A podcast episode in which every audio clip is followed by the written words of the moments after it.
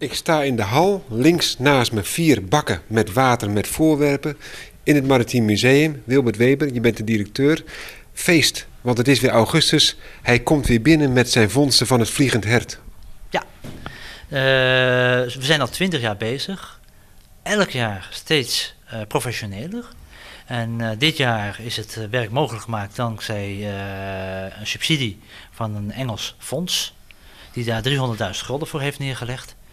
En uh, wat we hier nu zien is een heel klein deel van de vondsten. Omdat de meeste vondsten die worden nu in een ander gebouw uh, worden uit elkaar gehad. Metaal gesplitst van hout, hout want hout moet je op een andere manier conserveren als het metaal.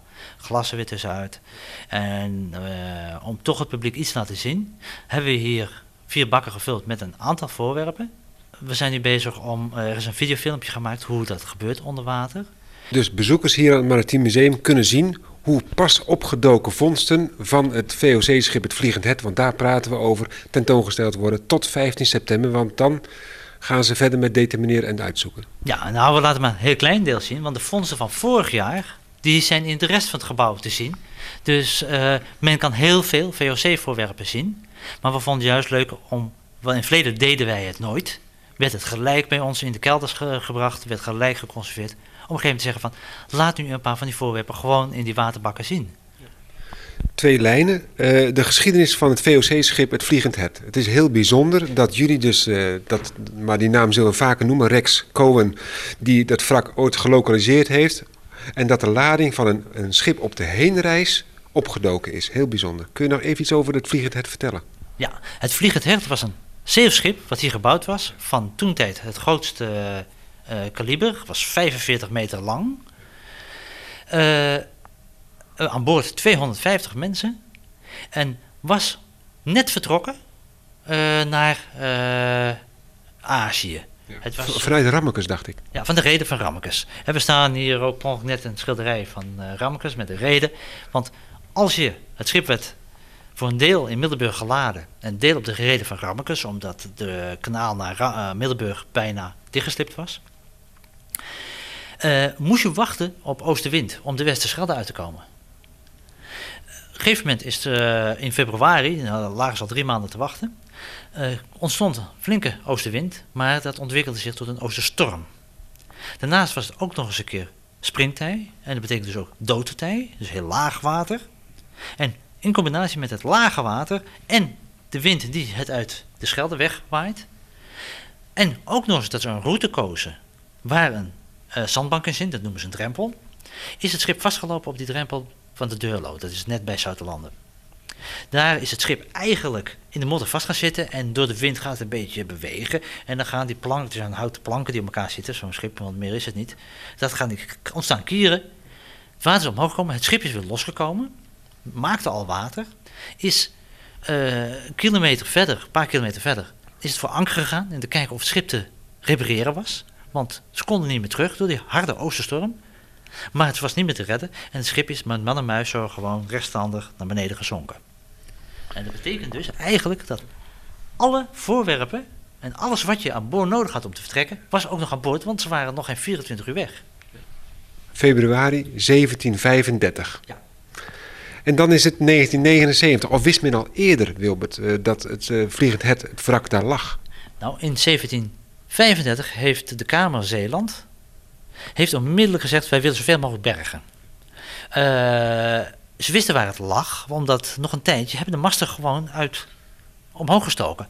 Uh, er is toen ook pogingen gedaan om onderdelen te bergen, want er lagen geldkisten in. Er zijn toen een aantal kanonnen zijn boven gehaald. En op een gegeven moment kon men niet meer met de technieken van toen kon ze boven water halen. En hebben ze alleen door een kaartenmaker hebben ze het in laten tekenen. Nou, die kaarten die zijn in de archieven gegaan. En die archieven, ja, die zijn op een gegeven moment op een rolletje gegaan en in dozen. En ergens in de jaren 70 van de vorige eeuw is die kaart weer bij een archiefonderzoek boven water gekomen. Dus toen konden ze inschatten waar het wrak ongeveer lag.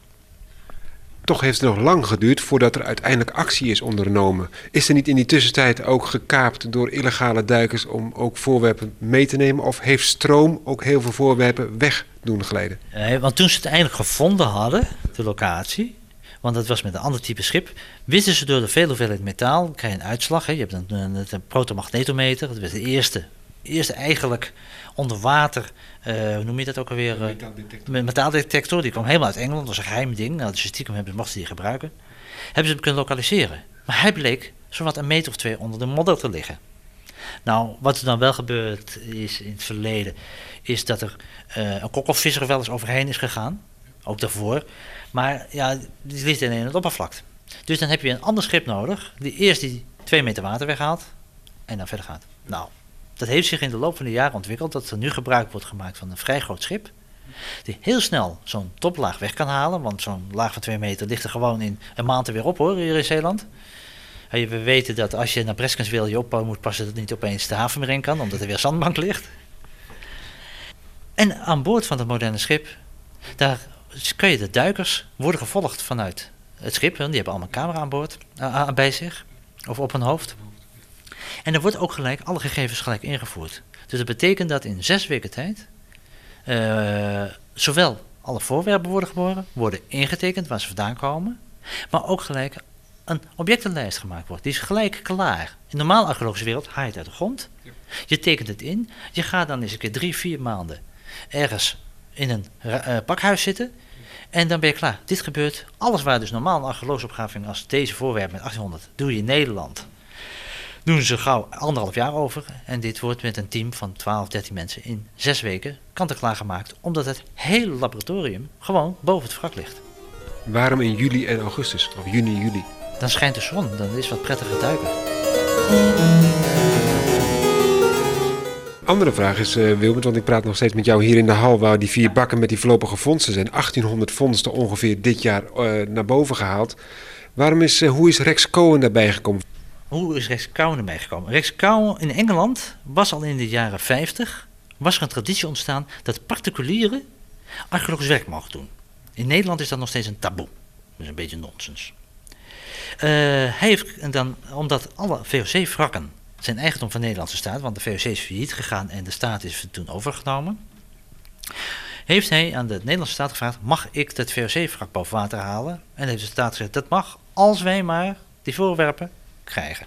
Met uitzondering van massagoederen. En die gebruikt hij om te financieren. Zo was het in het verleden. Uh, de laatste twee, drie jaar.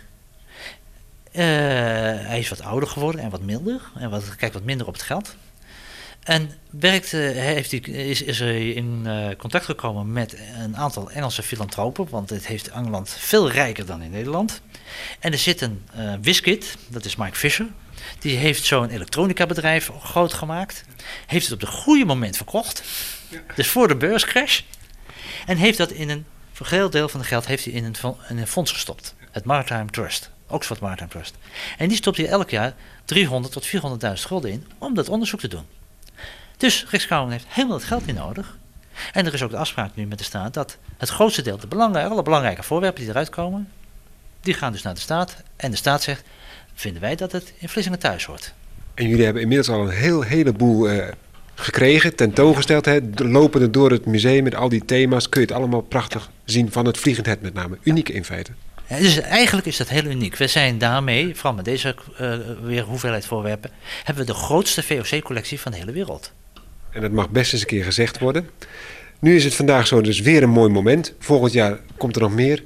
Blijft het nog komen? Het raakt ooit eens een keer op. Nou, uh, de verwachting is als we nog 20 jaar op dit tempo doorgaan, en dat is een heel hoog tempo, dan is het vak helemaal onderzocht. Want er wordt steeds een klein stukje gedaan en dan wordt weer gekeken welke kennis hebben we daaruit ervaren. En wat gaan we dus volgend jaar doen? Het is dus niet zo van, we halen de boel even leeg, van dan ga ik naar Smittak. Vraag ik, uh, leg eventjes die bokken boven en dan heb ik het in uh, vier uur heb ik het in, een, heb ik het in een groot schip liggen hoor, dan is het binnen. Dat doe je dus niet. Dat kunnen we ook niet aan hoor, om dat allemaal te conserveren tegelijk. Nu heb je 1800 voorwerpen. Je hebt het al even verteld, het wordt allemaal gesplitst in hout, metalen en dergelijke. Is er allemaal expertise in Nederland die dat allemaal het komend jaar gaat uh, onderzoeken? Uh, nadat het uh, tot 15 september in het water heeft gelegen? Nou, we laten hier in het museum maar een paar kleine voorwerpen 15 september. We hebben in het, elders in het museum een paar grote tanks liggen. En ook vriezers en vriesdrogers. En het hout wordt zo snel mogelijk ingevroren. Sommige hout. Andere soorten waar dat niet goed tegen kan, wordt weer op een andere manier behandeld. En sommige voorwerpen worden weer door, we hebben iemand die conserveert het hout. En die, uh, en die haalt op een gegeven moment, als wij het uitgesplitst haalt het hout op. Uh, zilver en goud, van een paar munten, die komen altijd weer munten boven.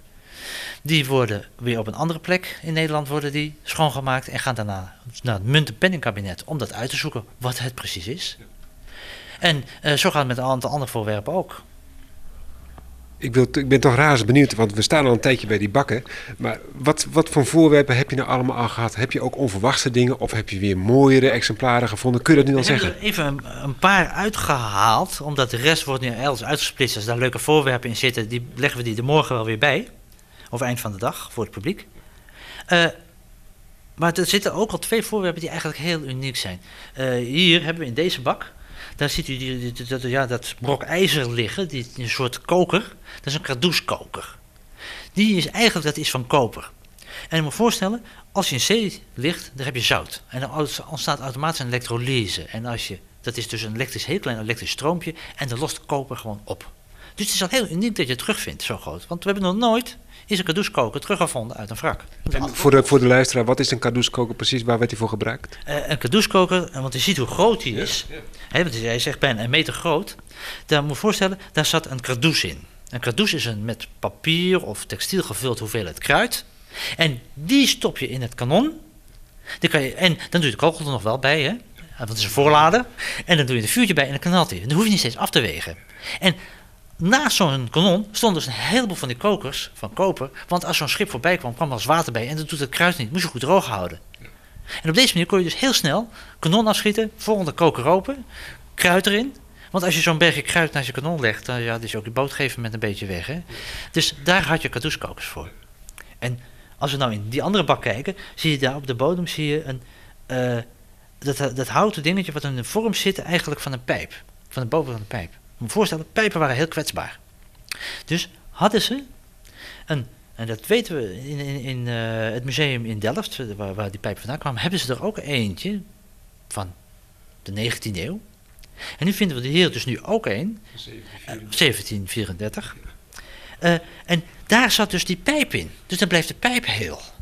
En dat is gewoon puur om pijp te vervoeren. En ja, we leggen het niet even in het water, omdat eventjes, want het is een ander soort hout even rustig literatuur nakijken van gaan we deze nou fris drogen of gaan we die met een andere manier conserveren. Je kunt het altijd verkeerd doen hè, als je te snel bent. Ja, dus het is even rustig laten liggen. Maar ik zie nog een ander voorwerp en dat heeft met tijd te maken. Uniek iets. Dit is een horloge is er gevonden. Hij is verguld, hij is niet echt vergoud. Uh, en uh, ja, die gaat dus vrij snel gaat hij weer mee naar... Uh, het is gewoon dat, dat gekke bolletje wat je ziet liggen. Want het ziet, het is geen toonbaar. Die gaat vrij snel mee, omdat hij moet voorstellen, hij heeft in de klei gelegen. En in de klei ligt hij helemaal afgesloten van de buitenlucht. Hij ligt nu in het water, wat sowieso moet. Maar in het water zit ook zuurstof. Dus hij gaat nu toch achteruit. Dus deze gaat toch vrij waarschijnlijk zo snel mogelijk mee, omdat je metaal moet je eigenlijk zo snel mogelijk drogen. Wordt op een versnelde manier met een stuk elektrolyse het zout eruit gehaald. En uh, die wordt zo snel mogelijk schoongemaakt. Dus dit kan waarschijnlijk al binnen een paar weken is die ook alweer gerepareerd. Maar dat is, dus die zal het publiek niet lang in deze bak laten zien. Want dat is uh, kans op uh, dat, het mis, uh, dat het misgaat met voorwerp is te groot. Dus die gaan we zo snel mogelijk wordt die behandeld. Je vertelde net al eventjes voor de muziektest dat er heel uniek is wat de lading is, omdat hij net koud 24 uur onderweg was. zit er ook smokkelwaar in? Want ik heb ook al eens gehoord dus dat er dus, mensen dus met smokkelwaar zitten. Dan loop ik even mee. Deze, kijk, bij deze kist en uh, ja, we dachten, we soort mensen, voor ons is het helemaal niet interessant. Maar ik heb het er maar in gedaan. Een kistje met geld. Een, een smokkelkistje, kijk, je ziet dat hout. En dan liggen er gewoon de muntjes in. Ja, dat, dat doet er toch maar weer wat bij. Uh, want anders vindt het publiek, waar is de muntjes nou? Maar ze zijn ja, het is heel herkenbaar en dat willen de, de mensen ook zien, Wilbur. Dat snap ik natuurlijk dus ook. Dus daarom hebben we naast die echte leuke dingen, want zo'n kadouskoker, daar krijg je een kick van. En zo'n zo, zo'n houder voor een pijp. Maar ja, die muntjes, dat heb ik wel gehad. Ja, maar toch, het publiek wil alles zien en jullie zijn al met hele andere dingen tevreden. Die specifieke voorwerpen. Is dat eigenlijk het grootste geluk wat je dan hebt bij zo'n dijk, dat dat nu ook dit jaar naar boven is gekomen? Nou, het grootste geluk is, het is, je wil een beeld hebben van hoe zo'n schip was. En telkens komt een klein stukje van de puzzel en nu zie je weer een stukje van de puzzel. Hetzelfde als je met een grote puzzel bezig bent en je zoekt dat ene randje. En op een gegeven moment vind je hem terug wauw, dan heb je even de kick. Nou, zo, zo moet je het zien.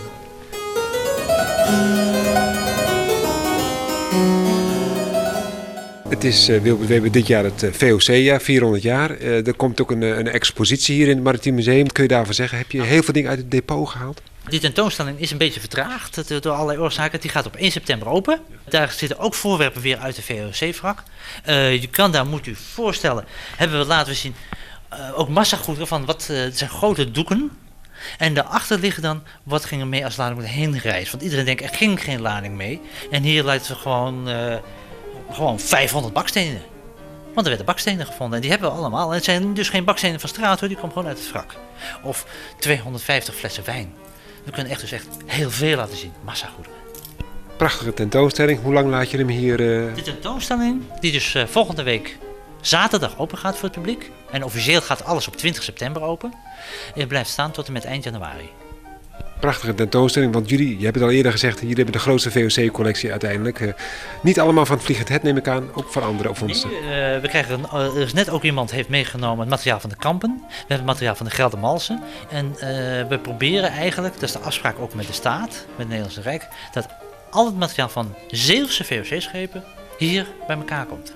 Ook voor als onderzoekers op een gegeven moment dat met elkaar willen combineren, kunnen ze dat hier allemaal komen bestuderen.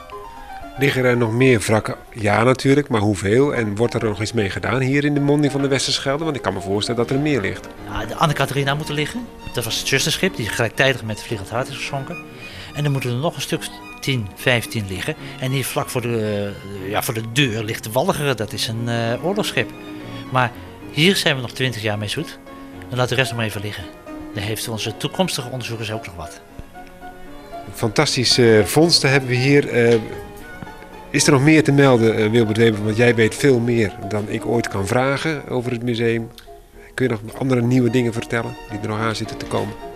Uh, nou, dat dus het vaste presentatie open gaat en dat we daar heel veel nieuwe spullen in hebben zitten die we tot nu toe nog nooit hebben laten zien. Ook van het uh, Vliegend Hart, zoals een aantal. We hebben heel veel verlichtingselementen hebben we boven water gehaald. Textiel die we gevonden hebben zoals zijde die uit het wrak gekomen zijn, kledingmateriaal en bergen met gespen. Krijgen we dat hier nog te zien, hoe het allemaal onderzocht wordt, of gebeurt het allemaal achter gesloten deuren? Dat gebeurt uh, eigenlijk, want er is niks aan te zien. Dat is gewoon een grote bak met water, of het is gewoon een vrieskist die dicht zit. En als het heel groot is, is een vriesframe altijd wel bereid om dat ergens in een hoekje weg te leggen. En na drie jaar kunnen we het ophalen, dus het droger voren. En er is gewoon niks aan te zien geeft mij aanleiding om een volgende keer terug te komen om met die mensen eens een keer te praten. Bedankt voor deze eerste inleiding in ieder geval en tot de volgende keer. Graag gedaan.